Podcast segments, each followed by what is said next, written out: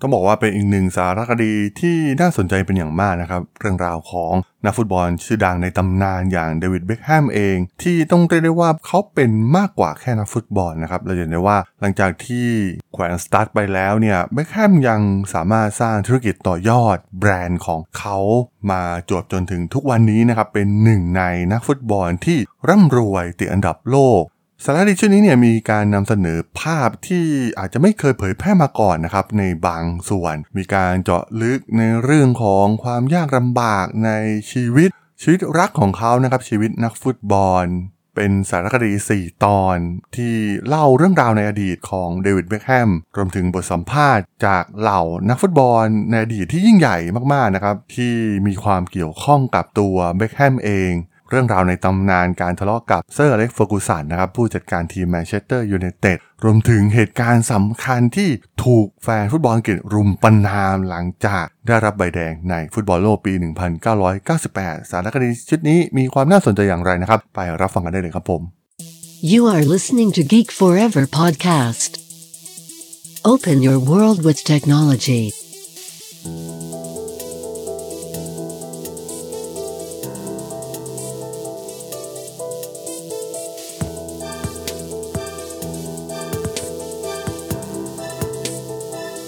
This is Geek Talk.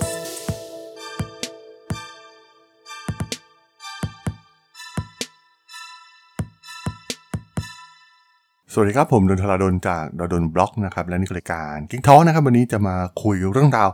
เบาๆกันบ้างนะครับ กับสารคดีฟุตบอลที่ผมติดตามมาหลายเรื่องนะครับ แต่ว่าต้องบอกว่าสารคดีของเบคแฮมเองเนี่ย ถือว่ามีเนื้อหาหลายอย่างที่มีความน่าสนใจนะครับ ถ้าใคร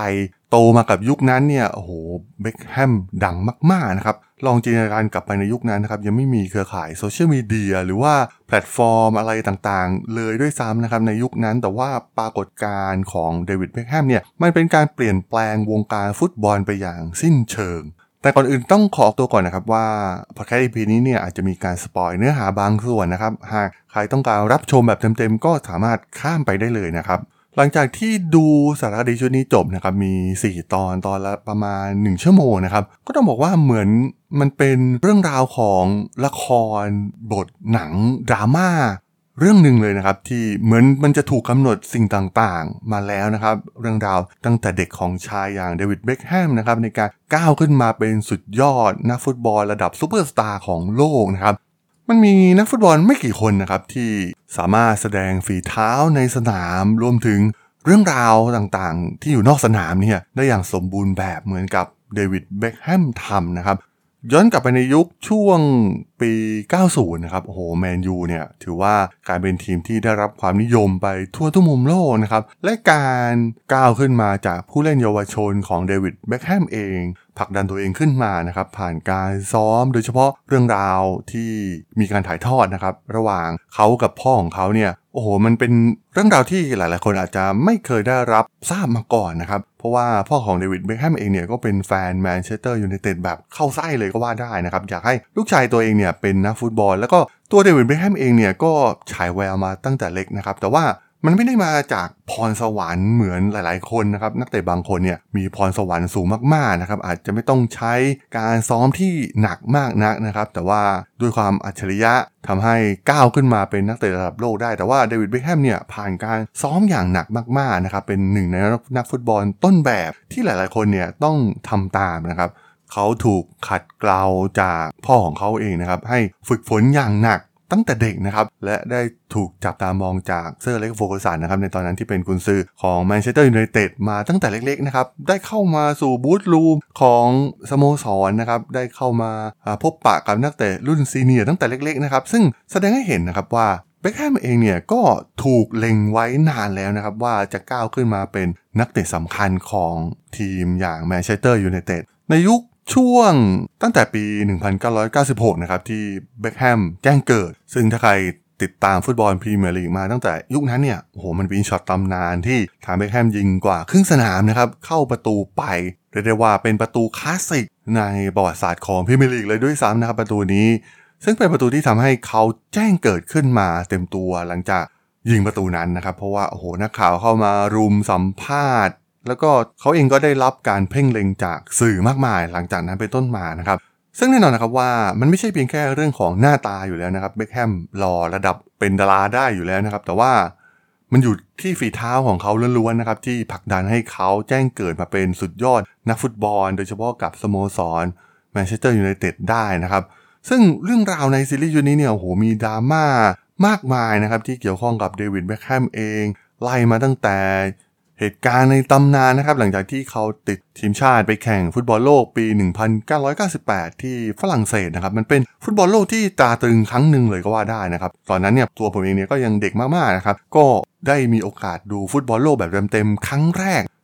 มันมีเรื่องราวดราม่ามากมายเกิดขึ้นนะครับ โดยเฉพาะเหตุการณ์ในนัดระหว่างอังกฤษกับอาร์เจนตินาที่เบคแฮมโดนใบแดงไล่ออกทำให้อังกฤษตกรอบฟุตบอลโลกไปนะครับ โหเมื่อกลับมาเนี่ยกลายเป็นดราม่าอย่างใหญ่มากๆนะครับ เพราะว่าแฟนบอลอังกฤษเนี่ยรุมประณามด่าเขาอย่างหยาบคายนะครับ ย้อนกลับไปในยุคนั้นเนี่ยมันยังไม่มีโซเชียลมีเดียต่างๆแพลตฟอร์มต่างๆ เลยนะครับ แต่ว่า เมื่อฤดูกาลถัดมานะครับหลังจากฟุตบอลโลกเนี่ยเบคแฮมไปที่สนามไหนเนี่ยถูกโห่เละเทะมากๆนะครับแล้วก็มันเกิดเหตุการณ์ที่เปลี่ยนชีวิตของเขาด้วยนะครับ เพราะว่าในช่วงฟุตบอลโลกครั้งนั้นเนี่ยทางวิกตอเรียเองก็ได้ท้องลูกคนแรกก็คือบุกลินนะครับโอ้มันเป็นเหตุการณ์ที่ดูคอน FLICT มากๆนะครับมันมีทั้งเรื่องที่ดีที่สุดในชีวิตของเขานะครับกับการถือกำเนิดของลูกชายคนแรก แล้วก็ อีกเหตุการณ์ก็คือการที่เขาถูกใบแดง แล้วก็กลายเป็นที่รังเกียจของแฟนบอลทั่วอังกฤษเลยก็ว่าได้ในปีนั้นนะครับ ซึ่งในฤดูกาลนั้นเนี่ยมันเป็นฤดูกาลสำคัญมากๆ ก็คือฤดูกาล 1998-1999 ที่แมนยูไนเต็ดเนี่ยคว้า triple แชมป์นั่นเองครับ มันเหมือนกับละครที่ถูกลิขิตทุกอย่างไว้นะครับเบคแฮมเองเนี่ยต้องต่อสู้ในเรื่องนอกสนามนะครับ ในสนามฟุตบอลเนี่ยมันเหมือนเป็น safe zone ของเดวิดเบคแฮมเองนะครับที่ ทำให้ผลักดันตัวเขาให้เติบโตขึ้นนะครับ มันเป็นจุดเปลี่ยนขั้นสำคัญที่ทำให้เบคแฮมเนี่ยเติบโตเป็นผู้ใหญ่ขึ้นในปีนั้นนะครับ แล้วก็เขาโชว์ฟอร์มได้สุดยอดมากๆนะครับ พาทีมแมนเชสเตอร์ยูไนเต็ดคว้า triple แชมป์ ซึ่งตัวผมเองเนี่ยไม่ได้เชียร์แมนเชสเตอร์ยูไนเต็ดนะครับ เป็นแฟนบอลอาร์เซนอล กลายเป็นว่าได้แอบปันใจให้กับแมนเชสเตอร์ยูไนเต็ดในการคว้า triple แชมป์ในปีนั้นนะครับ ผมยังจำได้เลยนะครับเหตุการณ์ ในนัดชิงชนะเลิศฟุตบอลยูฟ่าแชมเปี้ยนลีกปี 1999 นะครับ มันเป็นช่วงทดเวลาบาดเจ็บ เป็นเหตุการณ์ดราม่าที่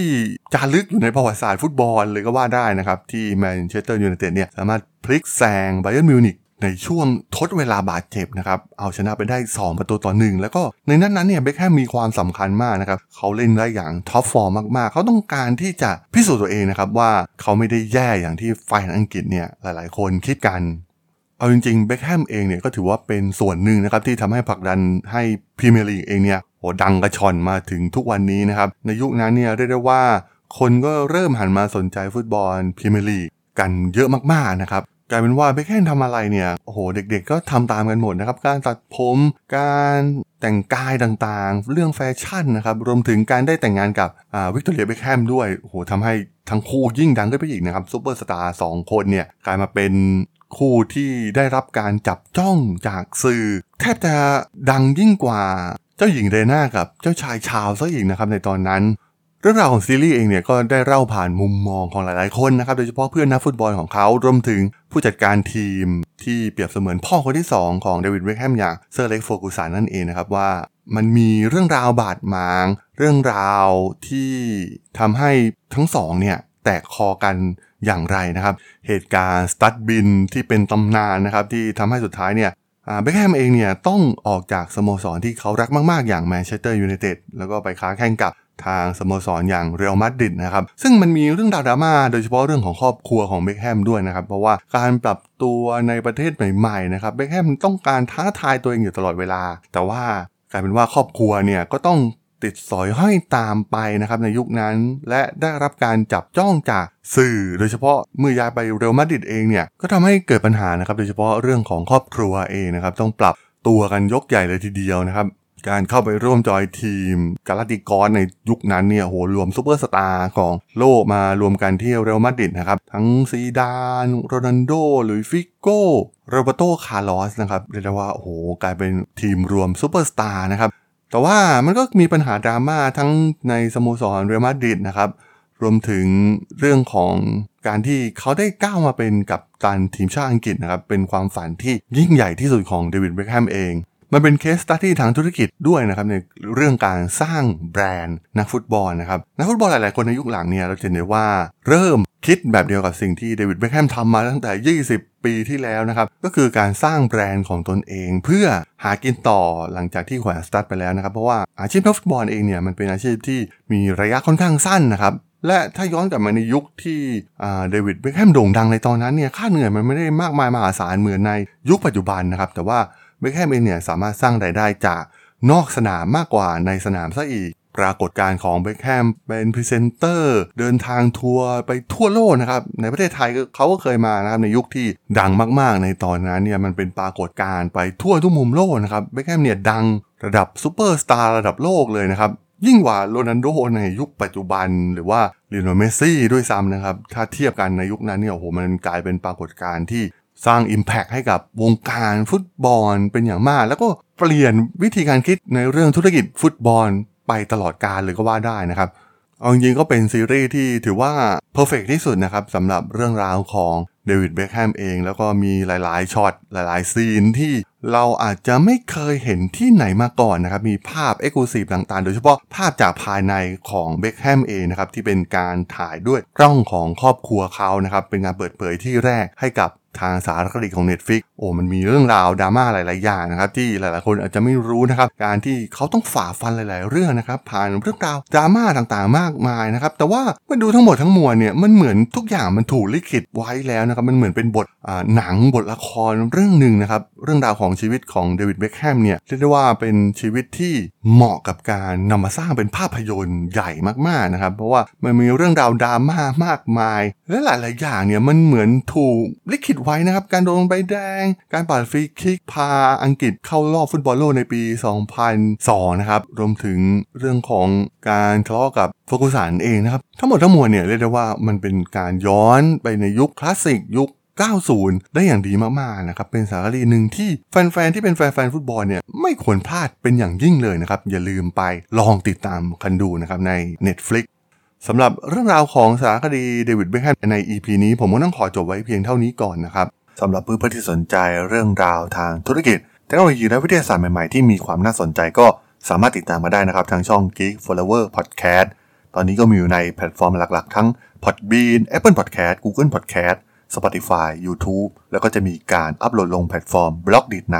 ทุกๆ ตอนอยู่แล้วด้วยนะครับ ถ้ายังไงก็ ฝากกด Follow ฝากกด Subscribe กันด้วยนะครับ แล้วก็ยังมีช่องทางหนึ่งในส่วนของ Line แอดที่ a t h a d o n t h a R A D H O L สามารถแอดเข้ามาพูดคุยกันได้นะครับ ผมก็จะส่งสาระดีๆ พอดแคสต์ดีๆ ให้ท่านเป็นประจำอยู่แล้วด้วยนะครับ ถ้าอย่างไงก็ฝากติดตามทางช่องทางต่างๆ กันด้วยนะครับสำหรับใน EP นี้เนี่ยผมต้องขอลากันไปก่อนนะครับ เจอกันใหม่ใน EP หน้านะครับผม สวัสดีครับ